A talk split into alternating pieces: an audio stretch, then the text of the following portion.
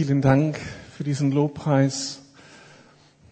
Wer jetzt meiner Predigt zuhört, wird entdecken, dass der Heilige Geist den Lobpreisleiter genau die Gliederung gegeben hat, die ich in meiner Predigt jetzt vorlege, in der Entfaltung dieses großen Themas. Ich könnte mich also auch jetzt wieder hinsetzen, es ist alles gesagt. Danke, dass du so gut hingehört hast, Henning, bei der Vorbereitung dieser gemeinsamen Zeit vor Gott.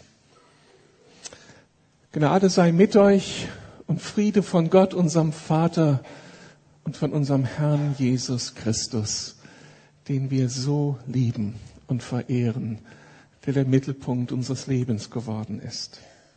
Amen. Ja, ich greife dieses Thema auf am 16.11. An ganz vielen Stellen in dieser Welt wird heute in den Kirchen der Verfolgten gedacht, der Menschen also, die wirklich herausgefordert sind in ihrem Alltag, deren Leben bedroht ist, die in Gefängnissen sitzen, die sich fürchten müssen vor dem kommenden Tag. Wir denken heute an Familien, die um ihre Väter und Ehemänner bangen, weil die vielleicht als Verantwortungsträger für Kirche irgendwo im Gefängnis sitzen und nicht wissen, ob sie nach Hause kommen werden. Familien, die Repressalien ausgesetzt sind, nicht studieren können, sich nicht arbeitstechnisch entfalten können, weil einfach das, was in ihnen lebt, dem Mainstream, der Political Correctness ihrer gesellschaftlichen Umgebung nicht passt. Daran wollen wir Anteil nehmen, gerade als Menschen, die hier in Deutschland in Freiheit leben können. Ich habe ein Bibelwort dazu herausgesucht für meine Predigt aus Philipper 1. Das möchte ich mit euch lesen. Paulus, dieser erste große Theologe und Missionar und Gemeindegründer, schreibt hier an seine Gemeinde in der griechischen Stadt Philippi: Lebt so, ihr Christen in Philippi, dass es im Einklang mit dem Evangelium von Christus steht. Dann werdet ihr, ob ich nun komme und euch besuche oder ob ich nur aus der Ferne von euch höre, einmütig zusammenstehen. Ihr werdet Seite an Seite für den Glauben kämpfen, der sich auf das Evangelium gründet, und werdet euch durch nichts von euren Gegnern einschüchtern lassen. An dem allen zeigt sich, dass sie verloren gehen und ihr gerettet werden. So ist es von Gott selbst befügt. Er hat euch die Gnade erwiesen, nicht nur an Christus zu glauben, sondern auch für Christus zu leiden. Ja, ihr habt jetzt denselben Kampf zu bestehen wie ich. Den Kampf, den ihr miterlebt habt, als ich bei euch war und in dem ich, wie ihr gehört habt, immer noch stehe. Soweit erst einmal Paulus, gleich werden wir noch andere anschließende Verse lesen. Aber ich möchte beten, dass Gott dieses Wort, das vor 2000 Jahren formuliert wurde, irgendwie ganz aktuell wird für uns. Herr, wir leben von diesem alten Wort, und unzählige Generationen sind seit damals durch die Worte der Bibel angesprochen, auferbaut und verändert worden. Diese Worte haben immer noch Kraft. Sie spiegeln Realität wider und deine Sicht der Dinge. Lass uns heute Morgen davon profitieren. Wir brauchen unbedingt deine Hilfe, um deinem Geheimnis, um dir selbst, um deiner Wahrheit auf die Spur zu kommen. Heiliger Geist, bitte tu dein Werk unter uns heute Morgen. Danke für deine Gegenwart. Amen. Ausgangspunkt unseres Textes ist die Grunderfahrung, dass Christsein Leute provozieren kann, ja handgreiflichen Widerstand hervorrufen kann. So ergeht es, wie wir gerade gelesen haben, der Gemeinde in Philippi. So ist es immer wieder im Leben des Paulus gewesen, nicht nur in dieser Situation, das war vorher schon so, das war nachher so. Er war ein Mensch, der, wo immer er hinkam, wenn er öffentlich von Christus redete, und das war damals ja noch nicht üblich, weil kein Land dort das Evangelium je gehört hatte von Christus. Also wenn er in eine neue Stadt kam, um dort aufzutreten und den Menschen etwas von Jesus zu erzählen, dann war er mehr als herausgefordert. Unzählige Male saß er im Gefängnis, unzählige Male wurde er gesteinigt und bedrückt und geschlagen und bespuckt und abgelehnt. Das war sein tägliches Brot. Und darum fällt das am Text auf, wie unaufgeregt Paulus mit der Herausforderung seiner Freunde in Philippi umgeht. Er hört, dass für sie die Luft irgendwie knapper wird, dass da Widerstand ist, dass die Gemeinde in Deckung geht, weil die Öffentlichkeit eben aufsteht gegen diese kleine Gemeinde, die sich da gebildet hat. Und Paulus reagiert darauf total entspannt. Für ihn ist das Normalität. Na und? Was jetzt? Es geht doch einfach weiter. Das ist unser Leben. Ja, wenn wir Christen sind, dann ruft das Widerstand hervor. Keine Bestürzung, kein Bedauern, keine Besorgnis, sondern eine totale Entspanntheit. Ja, Christsein kostet seinen Preis. Und Gott ist mittendrin. Das ist unglaublich berührend. Das muss man erst einmal so akzeptieren. Kein Bedauern, kein großes Statement, dann lasst uns beten, dass sich die Sachen verändern, ihr tut mir ja so leid. Sondern er baut sie auf, um ihnen in ihrer Situation beizustehen, zu trösten, sie aufzubauen, sich stark zu machen, dass sie ihnen selbst in diese Unaufgeregtheit hineinkommen und souverän auch in dieser Herausforderung glauben und leben können. Und das ist nun nicht Erfahrung damals gewesen, sondern immer wieder Erfahrung der Kirchengeschichte. Unzählige Generationen haben so Widerstand erlebt. Und sie haben durchgehalten, offensichtlich, sonst wäre das Evangelium nicht ins 21. Jahrhundert hineingekommen. Und wie Sven Olaf schon angedeutet hat, heute in China kommen täglich 100.000 Menschen zu Christus. Und in wenigen Jahren werden in China prozentual an der Bevölkerung die meisten Christen in einem Land zu finden sein. Und das unter großer Repression. Es gibt eine christliche Organisation, Open Doors, die erstellt jährlich den Weltverfolgungsindex, beobachtet also die Situation in den unterschiedlichen Ländern und beschreibt dann jährlich, in welchem Land ist es zu neuen Unruhen gekommen, wo müssen Christen Verfolgung erwarten und erleben sie konkret. Und ich habe den letzten Bericht von Open Doors von Anfang dieses Jahres mitgebracht und möchte ihn kurz einspielen. Nur 3 Minuten und damit sind wir so ein bisschen auf den Stand gebracht. Jedes Jahr veröffentlicht Open Doors den Weltverfolgungsindex, um die Aufmerksamkeit der Weltöffentlichkeit auf die 50 Länder zu richten, in denen Christen am stärksten verfolgt werden. Neu in der Rangliste im Vergleich zum letzten Jahr sind 3 Länder. Platz 48, Bangladesch. Ehemalige Muslime, die den christlichen Glauben angenommen haben, werden gezielt unter Druck gesetzt, zum Islam zurückzukehren. Weigern sie sich, haben sie gewaltsame Angriffe, auch gegen Frauen und Kinder, zu befürchten. Platz 29, Sri Lanka. Immer wieder kommt es zu gewaltsamen Aktionen gegen Christen. Mehrfach hetzten buddhistische Mönche die Bevölkerung auf, um mit Gewalt Christen einzuschüchtern und zu vertreiben. Platz 16, Zentralafrikanische Republik. Nach der gewaltsamen Machtübernahme der muslimischen Seleka-Rebellen nehmen gezielte Angriffe auf Christen stark zu. Pastoren werden getötet, Frauen vergewaltigt, Kirchen zerstört, Häuser von Christen werden geplündert und niedergebrannt. Die Länder, in denen Christen derzeit am härtesten verfolgt werden, sind Platz 5, Afghanistan. Im Land gibt es kein einziges offizielles Kirchengebäude.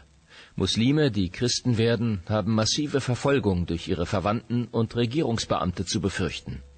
Ziel der Taliban bleibt es, alle Christen aus Afghanistan zu vertreiben oder sie umzubringen. Platz 4. Irak. Hunderttausende Christen sind aus dem Land geflohen. Es gibt weiterhin viele Angriffe auf Christen und ihre Kirchen. Selbst im kurdischen Norden, bisher ein Zufluchtsort, nimmt die Ablehnung gegen sie zu. Platz 3. Syrien. Vor dem Bürgerkrieg galt das Land als Zufluchtsstätte für viele Christen im Nahen Osten. Doch mit dem Bürgerkrieg kamen viele militante Islamisten aus dem Ausland, die sich der sogenannten Freien Syrischen Armee angeschlossen haben. Christen werden gezielt attackiert, bedroht, entführt oder ermordet. Platz 2. Somalia. Christen haben in Somalia kein Existenzrecht. Islamische Führer haben bekräftigt, dass das Land ein streng islamischer Staat bleiben müsse, in dem kein Platz für Christen und christliche Gemeinden sei. Wird ein Christ entdeckt, muss er um sein Leben fürchten. Wie bereits in den letzten 12 Jahren steht Nordkorea auf Platz 1 als Staat, in dem Christen am härtesten verfolgt werden. Zehntausende Christen sind in Gefangenenlagern inhaftiert, werden grausam gefoltert und müssen Zwangsarbeit leisten. Es kommt einem Todesurteil gleich, als Christ in Kim Jong-uns Nordkorea entdeckt zu werden. Weitere Informationen zu der Situation verfolgter Christen, Lebensberichte und Möglichkeiten, verfolgten Christen zu helfen, finden Sie unter www.weltverfolgungsindex.de.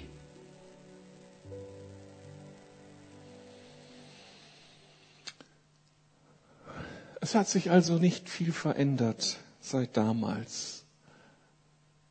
Es ist alles nur irgendwie noch schlimmer geworden, noch grausamer. Und es sind noch mehr Menschen betroffen, überall auf der Welt. Und nicht nur in islamisch regierten Ländern, auch in vom Kommunismus beherrschten Ländern. Das hat alte Tradition. In Ländern, wo der Buddhismus oder andere Staatsreligionen oder raumgreifende Religionen zu Hause sind. Wie gesagt, für Paulus nichts Neues, unaufgeregt. Aber die Menschen brauchen Ermutigung, brauchen Trost, brauchen Wegweisung. Wir brauchen Ermutigung, Trost und Wegweisung. Denn ob sich das in Europa einmal ändern wird, das wissen wir nicht. Darum lasst uns hören auf das, was Paulus formuliert hat, welche Ratschläge er seinen Leuten mit auf den Weg gibt. Das Erste, was er sagt: Lebt dem Evangelium gemäß mitten in den Herausforderungen eurer Stadt, mitten in Verfolgungssituationen.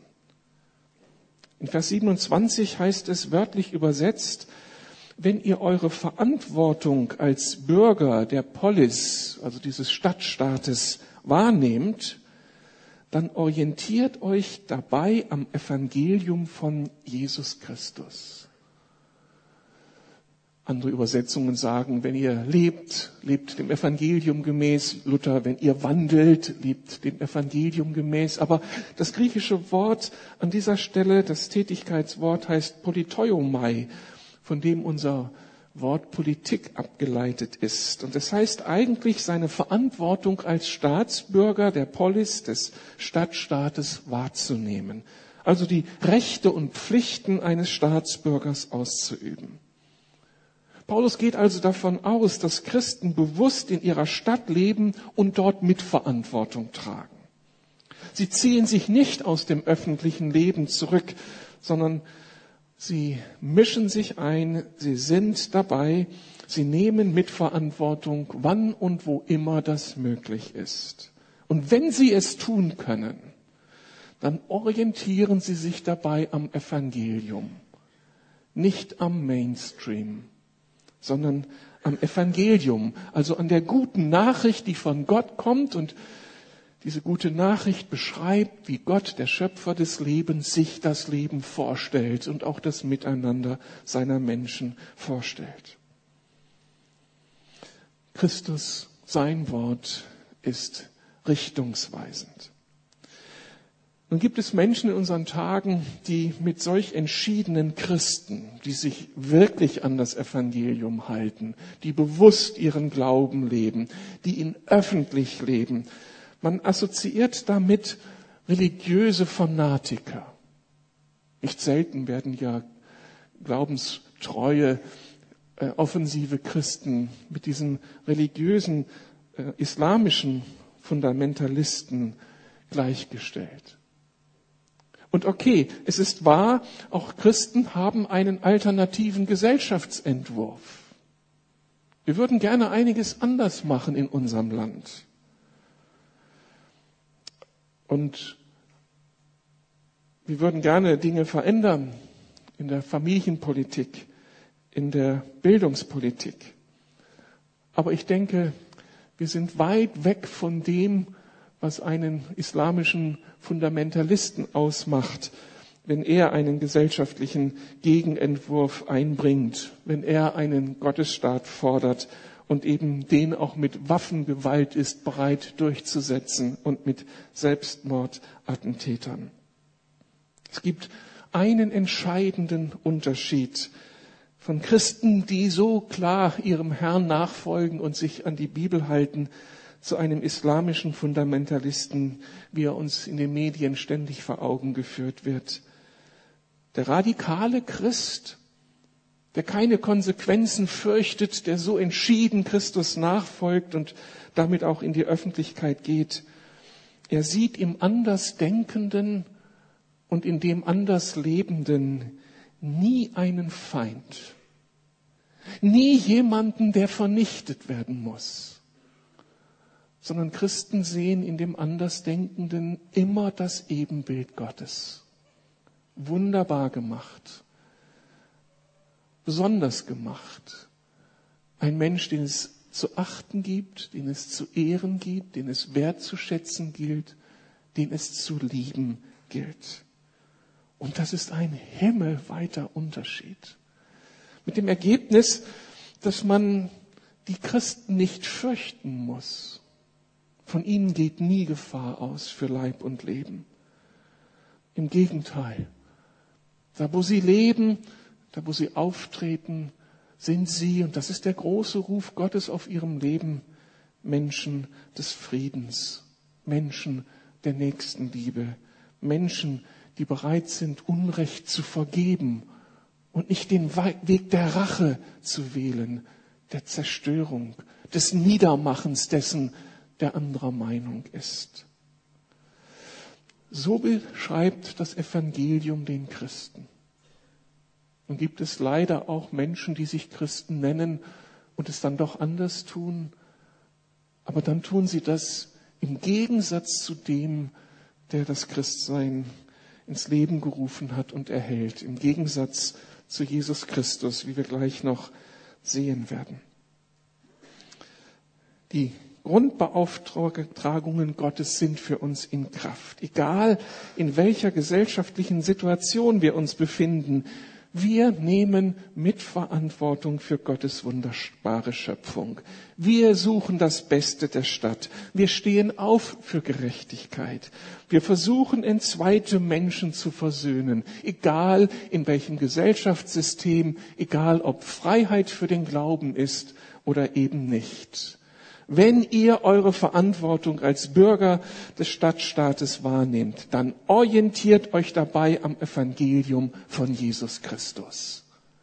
Das gilt weltweit heute für die Christen. Ein zweiter Ratschlag von Paulus. Steht in diesen Kämpfen als Gemeinde in Einheit zusammen. In Vers 27 sagt Paulus, steht einmütig zusammen, kämpft Seite an Seite für den Glauben, der sich auf das Evangelium gründet.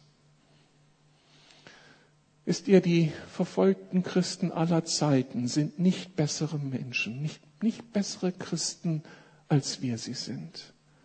Sie haben es mit den gleichen Problemen zu tun, wie wir sie zu bewältigen haben, wenn wir unseren Alltag gestalten und wenn wir Gemeinde leben. Und darum kann es auch hier sehr schnell gehen, mitten in der Verfolgungssituation, dass Christen einer Gemeinde in Streit miteinander geraten. Das ist nicht selbstverständlich, dass Christen in Freiheit oder in Drucksituationen zusammenstehen und sich gegenseitig ermutigen.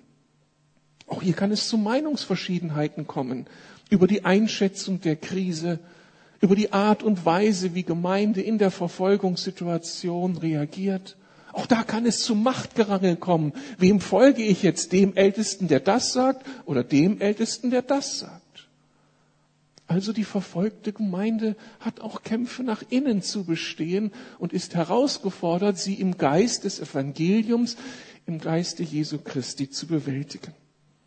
Auch hier können sich problematische, alte Verhaltensweisen einschleichen, die wir ja so gut kennen, die wir mit unserem Christwerden nicht gleich abgelegt haben. Auch hier gibt es Vergleichsdenken, Stolz und Überheblichkeit. Wer von unseren Christen ist denn jetzt mutiger eingestanden, hat größeren Widerstand geleistet, ist glaubwürdiger aufgetreten, hat es besser gemacht? Und so kann es auch nach innen in Verfolgungssituationen diese Entzweiung geben, die Gemeinde Jesu schwächt. Paulus ist hier ein unglaublicher Realist und beschreibt nicht eine Idealwelt. Das heißt, wenn wir für verfolgte Christen beten, wird unsere Aufgabe auch sein, für Einheit nach innen zu beten. Und dass sie sich nicht gegenseitig das Leben schwer machen und dabei auch noch schwach werden, sondern dass sie gemeinsam zusammenstehen für das Evangelium in der Krise. Sie brauchen einander, sie müssen einander ermutigen, sie müssen einander korrigieren, sie müssen einander trösten, sie müssen einander aufbauen. Einer derer, der diese Einheit in der Verfolgungssituation suchte, und seine Leute ermutigte, und das auch wieder unter riesigen Herausforderungen und unter großer Gefahr für ihn selbst, war der evangelische Pfarrer Paul Schneider. Hier sehen wir ihn noch in guten Tagen. Und dann kommt das Hitlerregime und dann wird er im KZ festgesetzt und wird dort zum Prediger von Buchenwald, so kennt man ihn heute, einer, der furchtlos selbst im KZ für seinen Glauben aufstand und andere ermutigte. Trotz schwerster Misshandlungen unterließ er es nicht, aus seinem Gefängnis heraus das Evangelium zu verkünden. Am Ostersonntagmorgen soll er sich trotz größter Schmerzen an den Gitterstäben seiner Zelle hochgezogen haben und den Tausenden von Häftlingen draußen auf dem Appellplatz zugerufen haben: Kameraden, hört mich! Hier spricht Pfarrer Paul Schneider. Hier wird gefoltert und gemordet. Aber so spricht der Herr: Ich bin die Auferstehung und das Leben.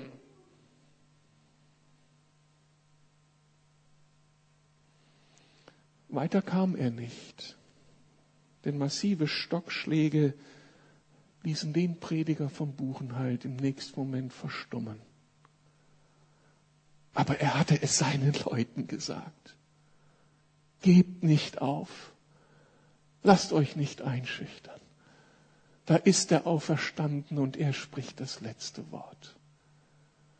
Solche Menschen braucht die verfolgte Gemeinde, die ermutigen, die trösten. Das Dritte, was Paulus seinen Leuten mitgibt, ist: Lasst euch nicht einschüchtern.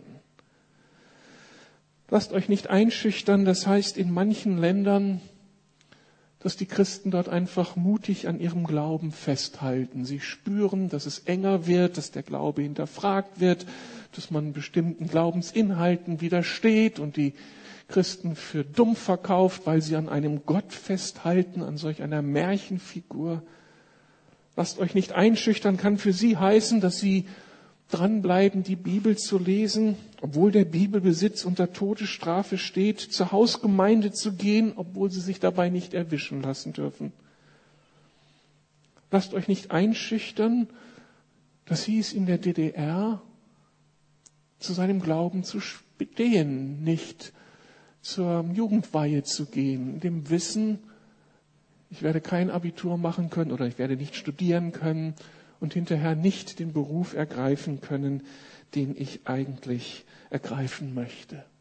Und viele unserer Geschwister in DDR, sie ließen sich nicht einschüchtern. Wir hatten ja die Kontakte zur Gemeinde in der Anklammer Straße, Pastor Schreiter. Da waren ja viele Geschwister, die durch den Mauerbau dann von uns getrennt wurden, die sich dort eingefunden hatten. Und wenn wir dorthin gingen, in die Gemeinde, eingeladen, um dort zu predigen, dann war immer klar, da sitzt der Spitzel, der auch bekannt war. Und jeder schmunzelte, wenn er dann zum Gottesdienst kam. Und sie ließen sich nicht einschüchtern, die Gemeinde. Es war nicht erlaubt, für einen Prediger aus dem Westen dort zu predigen. Aber dann wurde eben ein Grußwort angekündigt, dieses Predigers aus dem Westen. Und dann dauerte dieses Grußwort eben mal 40 Minuten. Ich habe fast in die Hose gemacht bei dem Grußwort, aber für sie war das sowas von unaufgeregt. Wissend, dass das wieder eine Notiz in der Stasi geben würde. Aber sie ließen sich nicht einschüchtern.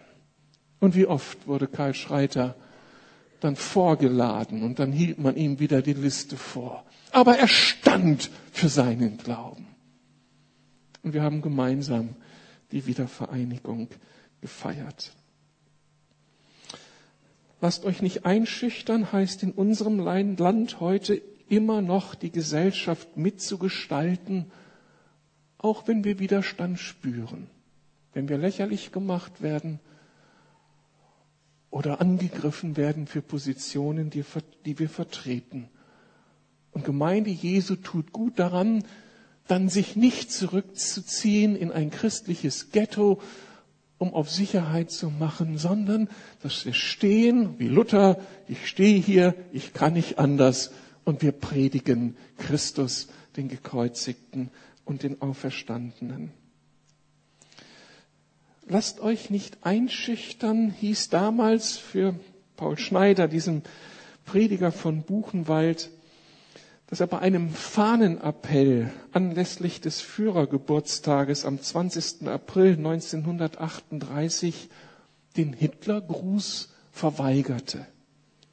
Er nahm seine Mütze nicht ab und gab als Begründung an, dieses Verbrechersymbol grüße ich nicht. Ein Mann, der wusste, wem er nachfolgte und den Mut hatte, die Stirn zu bieten. Kein Leisetreter. Daraufhin wurde er öffentlich mit Stockschlägen bestraft und in eine Einzelzelle gesteckt. Wer gab ihm die Kraft? Wer ließ ihn dazu mutig werden? Religiöser Fanatismus? Oder ist es die Kraft des Auferstandenen, die einen Menschen dazu befähigt? Lasst euch nicht einschüchtern, ihr Christen der Lukasgemeinde. Lasst uns immer mehr Respekt vor Gott haben als vor Menschen. Theologisch gesprochen, lasst uns Gottesfurcht einüben und nicht Menschenfurcht nachgeben. Wir dienen dem Herrn aller Herren und sind ihm verpflichtet und gehen durch all die Krisen und Widerstände hindurch, geborgen in ihm. Aber dann habt ihr das vielleicht entdeckt, nicht nur 3 Ratschläge, sondern dann gibt Paulus auch noch einen Hinweis, der wirklich, wirklich herausfordernd ist. In Vers 29 formuliert er einen Satz: Gott hat euch die Gnade erwiesen, nicht nur an Christus zu glauben, sondern auch für Christus zu leiden. Das muss man erstmal verstehen und akzeptieren.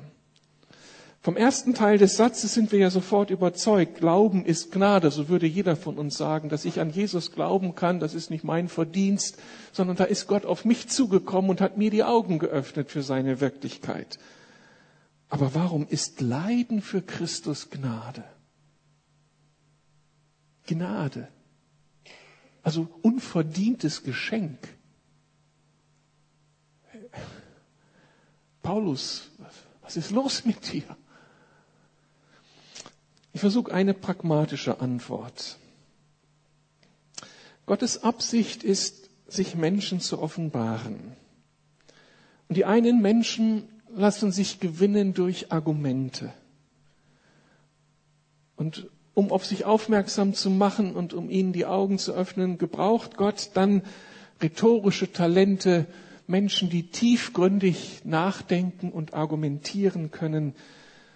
Und mit dieser Fähigkeit sind sie besonders begabt von Gott und sind sie Werkzeug in Gottes Hand und erleben es als ein Geschenk, dass sie mit ihrer Gabe anderen Menschen helfen können, Christus zu finden. Das adelt ihr Leben. Ich darf dazu beitragen, dass Menschen die Augen für Gott geöffnet werden und einmal in der Ewigkeit Gottes landen. Das ist was ganz Besonderes. Gestern hatten wir hier eine Veranstaltung mit Rick Warren und nach dieser Veranstaltung kam jemand auf mich zu und überraschte mich total und erzählte mir, Sie kennen mich sicher nicht mehr. In den 80er Jahren haben Sie hier einen Alpha-Kurs durchgeführt und in diesem Kurs bin ich mit meiner Frau zum Glauben an Christus gekommen. Heute ist er in einer freien evangelischen Gemeinde in Verantwortung. Was hat das mein Herz erfreut? Ich wusste von ihm nichts mehr. Aber Gott hat mich gebraucht, in meiner Lehrgabe jemanden die Tür zu Gott zu eröffnen. Was für ein Geschenk. Ich bin ein Begnadeter. Ein Werkzeug in der Hand Gottes. Darum geht es hier. Dann gibt es andere Menschen, die Wunder brauchen, bis sie endlich kapieren, dass Gott wirklich Gott ist. Sie müssen das erleben, dass sie in ihrer Krankheitssituation von Gott geheilt werden, dass sie in einer dicken Lebenskrise Gottes souveränes Eingreifen erfahren und endlich sind sie bereit, Ja zu Gott zu sagen. Und Menschen mit dieser Heilungsgabe, sie erfahren sich dann als Menschen, die beschenkt wurden mit einer Gabe, die sie jetzt einbringen dürfen, um anderen den Weg zu Gott zu erschließen. Und sie werden sagen, was für ein Geschenk, was für eine Gnade, dass ich anderen helfen darf, Christus zu finden. Ich bin eine Begnadigte. Selbst von Christus ergriffen und jetzt gebraucht er mich, anderen die Tür zu öffnen.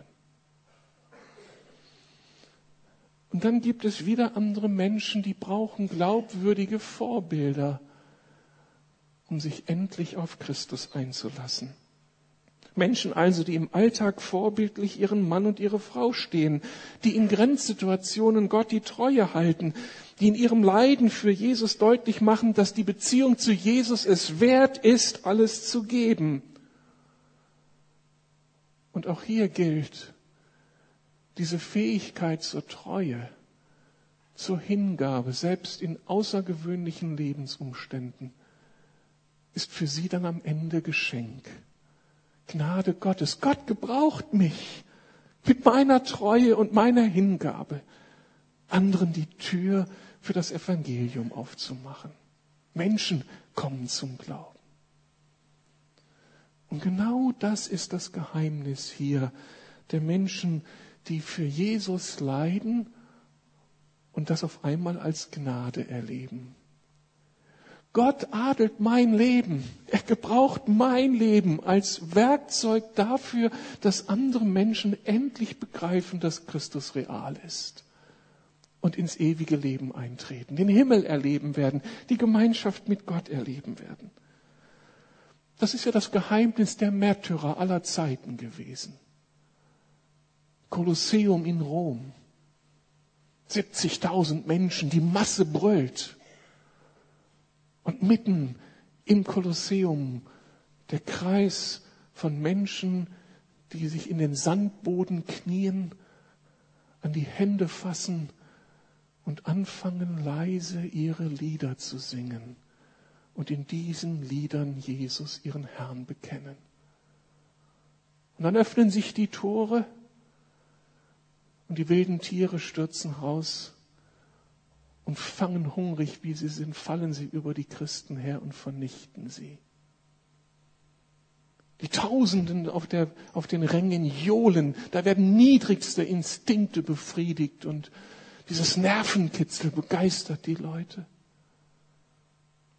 Und dann sind unter diesen Menschen ganz, ganz viele, die auf einmal anfangen zu fragen, was ist das Geheimnis dieser Verrückten da im Sandboden? Was ist ihre Lebensmotivation? Ist da was dran, wenn sie bekennen, Jesus, du bist unser Herr?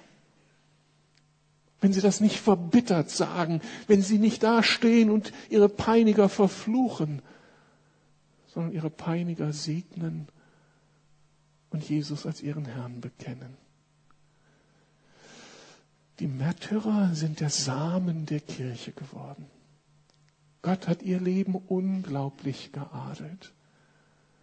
Und in der Ewigkeit Gottes werden sie sagen, Gott, danke für die Gnade, dass ich mein Leben geben durfte, damit andere Menschen dich finden.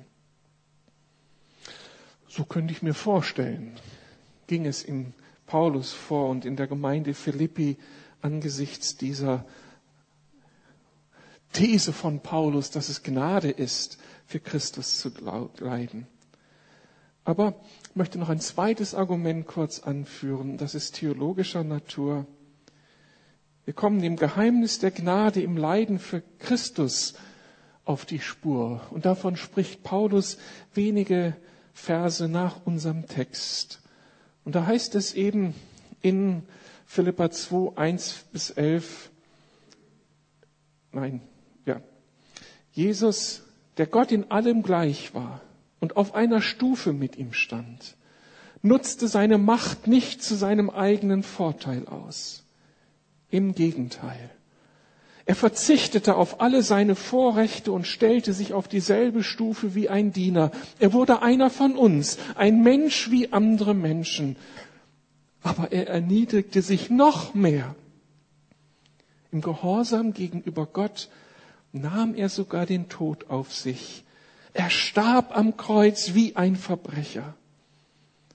Deshalb hat Gott ihn auch so unvergleichlich hoch erhöht und hat ihm als Ehrentitel den Namen gegeben, der bedeutender ist als jeder andere Name. Und weil Jesus diesen Namen trägt, werden sich einmal alle vor ihm auf die Knie werfen, alle, die im Himmel, auf der Erde und unter der Erde sind. Und alle werden anerkennen, dass Jesus Christus der Herr ist und werden damit Gott, dem Vater, die Ehre geben. Was ist die Logik? Christus ist für uns Christen das Nonplusultra, unser Ein und Alles. Kein Wunder, denn wir verdanken ihm alles. Wir verdanken ihm unser Menschwerden. Nachdem unser Menschsein so verzeichnet war durch unseren Egoismus, durch alle Selbstkonzentriertheit, durch Christus werden wir zu neuen Menschen. Wir verdanken Christus unser Leben mit Gott, die Bewältigung unserer Vergangenheit, unsere neue Identität, ein Leben aus seinen Kraftquellen im Alltag und ein Leben mit Hoffnung. Und die Hoffnung der Christen, das sind nicht 70 Jungfrauen, die einmal auf uns warten werden, sondern es ist der Christus, der auf uns wartet und der uns faszinieren wird und wo nicht unsere niedrigsten Bedürfnisse befriedigt werden, sondern wo er im Zentrum unseres Lebens steht. Und wir werden einmal mit ihm dieses neue Leben auf der neuen Erde verwalten dürfen und gestalten dürfen. Es wird ein Leben voller Leben sein. Im Mitgestalten dieser neuen Erde Gottes. Und hier in Philipper 2, in diesem Christus-Hymnus, fasst Paulus zusammen, welchen Preis Jesus gezahlt hat, damit wir zu unserem wahren Menschsein kommen können.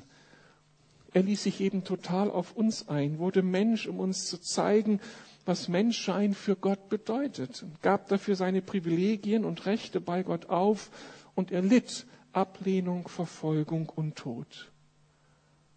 Und das lässt uns am Ende nur noch staunen.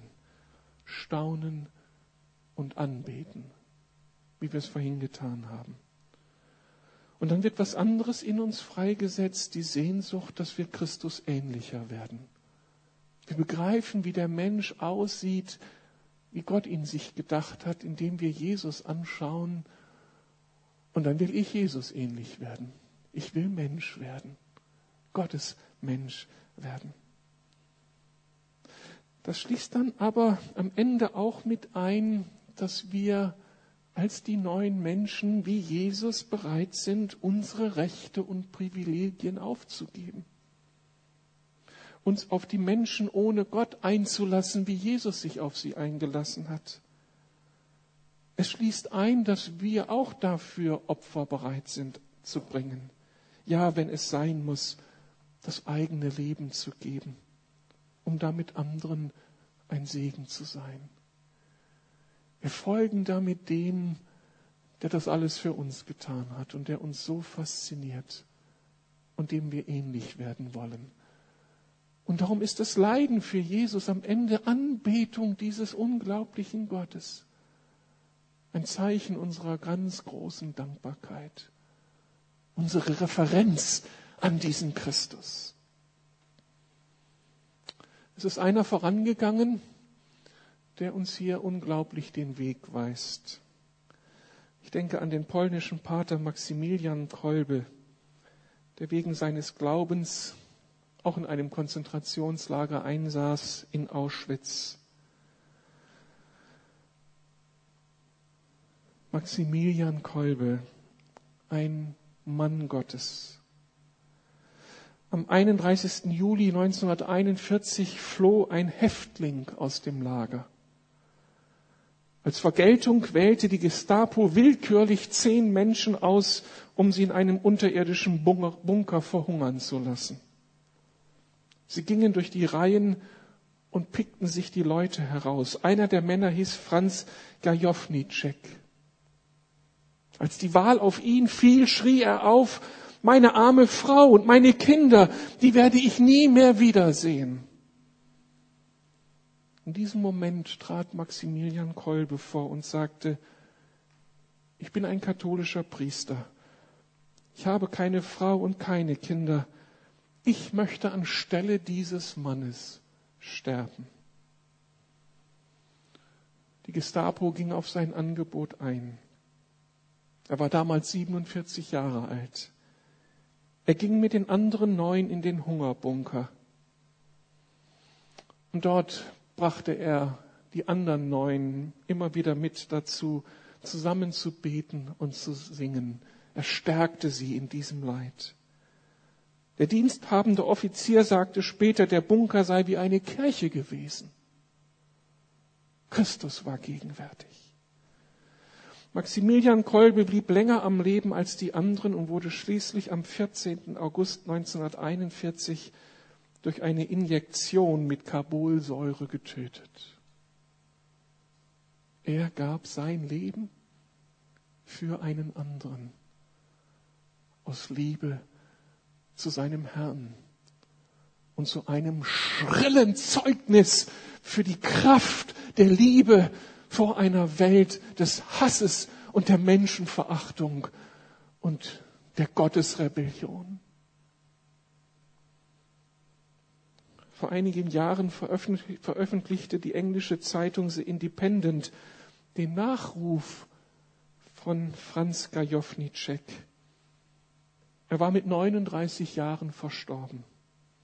Im Nachruf hieß es, dass Franz einen Großteil seines Lebens nach der Befreiung aus dem KZ damit zubrachte, Menschen zu erzählen, was Maximilian Kolbe getan hatte und wie er sein Leben gerettet hatte. Er war an seiner Stelle gestorben, stellvertretend für ihn, im Tausch mit ihm. Und das hat ihn zu einem begeisterten Nachfolger Jesu gemacht.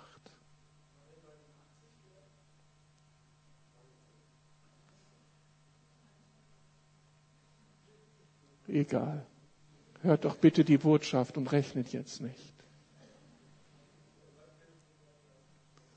Ein Mann gibt sein Leben aus Liebe zu Jesus und empfindet das als Gottes Gnade. Das ist so anders als alles, was wir in dieser Welt hören. Das hat nichts mit religiösem Fanatismus zu tun, denn der zerstört. Aber die Liebe Gottes baut auf und ist bereit, alles wegzugeben, alles hinzugeben. Und diesem Gott dienen wir. Das ist dein Gott, das ist mein Gott. Gott hat euch die Gnade erwiesen, nicht nur an Christus zu glauben, sondern auch für Christus zu leiden. Unsere Aufgabe heute Morgen ist es, auf der einen Seite für die Menschen zu beten, die jetzt sehr herausgefordert sind. Und das werden wir auch gleich tun. Aber die andere Aufgabe ist, dass wir uns neu vergewissern, welchem unglaublichen Gott wir dienen. Das hat Henning vorhin so schön im Gebet ausgedrückt. Was muss das für ein Gott sein, der Menschen ermutigt, ihr Leben zu geben? Freiwillig, aus Liebe. Das ist unser Herr Jesus Christus. Und dem möchte ich folgen, mit euch zusammen. Egal, was auch auf uns zukommen wird. Ich möchte zuerst für uns beten und dann beten wir gemeinsam für die Verfolgten. Und ich möchte da mich einem Gebet anschließen, das die weltweite evangelische Allianz oder die deutsche Allianz herausgegeben hat und dass wir mit vielen Christen in Deutschland heute Morgen beten werden. Lasst uns aufstehen und ich möchte erst für uns selbst beten.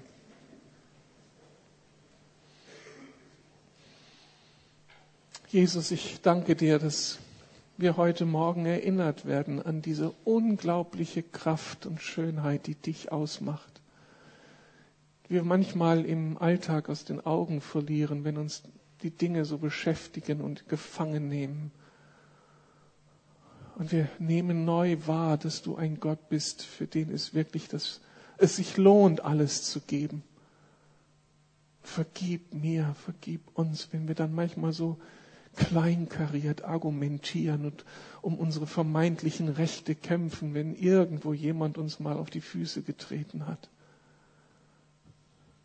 Du hast dein Leben gegeben, Jesus. Lass uns zu solchen Menschen werden, die die Liebe, das Wohl des anderen als wichtiger nehmen, denn den eigenen Vorteil. Mach aus uns hier in Berlin Menschen, die aufstehen für dich, die fröhlich, natürlich, nicht bedrohlich ihren Glauben bekennen und dafür einstehen, für deine guten Werte, die Leben fördern und Leben schützen. Mach uns stark, Jesus. Danke für deine Gegenwart.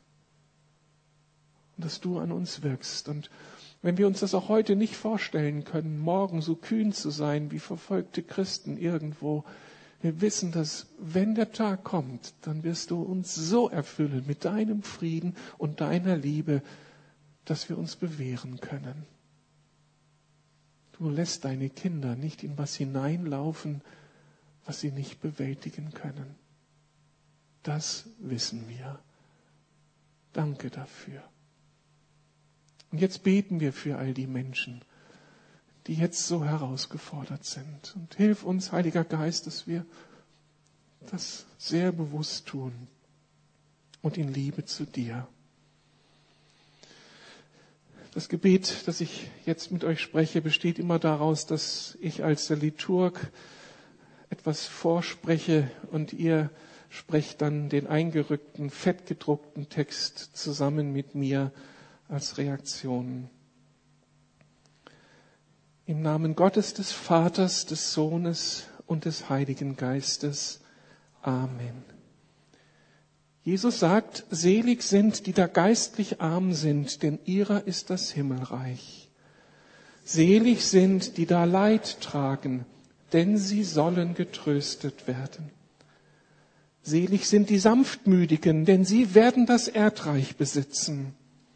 Selig sind, die da hungert und dürstet nach der Gerechtigkeit, denn sie sollen satt werden.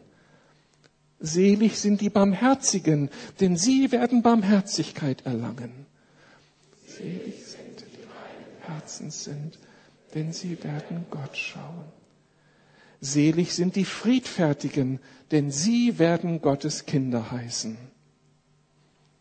Das sind Worte von Jesus, Worte, die der Wirklichkeit unserer Welt widersprechen, aber auch Worte voller Wahrheit und Gerechtigkeit. Und Jesus sagt weiter, selig sind, die um der Gerechtigkeit willen verfolgt werden, denn ihrer ist das Himmelreich. Selig seid ihr, wenn euch die Menschen um meinetwillen schmähen, verfolgen und reden allerlei Übles gegen euch, wenn sie damit lügen. Seid fröhlich und getrost, es wird euch im Himmel reichlich belohnt werden, denn ebenso haben sie verfolgt die Propheten, die vor euch gewesen sind. Lasst uns beten. Herr, wir bitten dich für alle, die verfolgt werden, weil sie an dich glauben. Wir bitten dich für verfolgte Christen, besonders in islamisch geprägten Ländern. Und wir bitten dich für alle, die verfolgt werden aufgrund ihres Glaubens, ihrer Herkunft oder ihrer Volkszugehörigkeit. Wir bitten dich, Herr, dass du ihnen nahe bist, dass du sie stärkst und bewahrst. Herr, erbarme dich. Wir bitten dich besonders für die Menschen in Syrien, im Irak, im Sudan und in Nordkorea. Sei ihnen Schutz und Schild. Herr, erbarme dich. Wir bitten dich für die Mächtigen, die Herrschenden, ja auch für die Verfolger. Zeige du dich ihnen und führe sie zur Umkehr. Herr, erbarme dich. Wir bitten dich auch für uns. Hilf uns, dir treu zu sein. Halte uns fest bei dir, in deiner Wahrheit, in deiner Gerechtigkeit und deiner Liebe. Herr, erbarme dich. Wir bitten dich für unsere Partnerkirche in Indonesien. Tröste und stärke unsere Schwestern und Brüder, deren Gemeindehäuser niedergebrannt wurden, die Angehörige durch den Hass ihrer Widersacher verloren haben und die täglich in Angst und Schrecken leben. Herr, erbarme dich. Jesus sagt, kommt her, ihr Gesegneten meines Vaters, ererbt das Reich, das euch bereitet ist von Anbeginn der Welt. Denn ich bin hungrig gewesen und ihr habt mir zu essen gegeben. Ich bin durstig gewesen und ihr habt mir zu trinken gegeben. Ich bin ein Fremder gewesen und ihr habt mich aufgenommen. Ich bin nackt gewesen und ihr habt mich gekleidet. Ich bin krank gewesen und ihr habt mich besucht. Ich bin im Gefängnis gewesen und ihr seid zu mir gekommen. Worte, die Mut machen. Worte, die Hoffnung geben. Worte von Jesus, der selbst für uns gelitten hat. Wir beten, Gott ist unsere Zuversicht und Stärke, eine Hilfe in den großen Nöten, die uns getroffen haben. Darum fürchten wir uns nicht. Herr, wir vertrauen auf dich. Sei du unser Schutz, unsere Stärke, unsere Zuversicht. Für alle verfolgten Christinnen und Christen rufen wir zu dir, Herr. Für alle verschleppten Kinder und Erwachsenen rufen wir zu dir, Herr. Für alle Gefangenen und Gefolterten rufen wir zu dir, Herr. Für alle Menschen guten Willens rufen wir zu dir, Herr. Und für uns selbst rufen wir zu dir, Herr. Gib uns die Kraft, aufzustehen für Wahrheit und Gerechtigkeit. Mach uns zu Werkzeugen deines Friedens und deiner Liebe.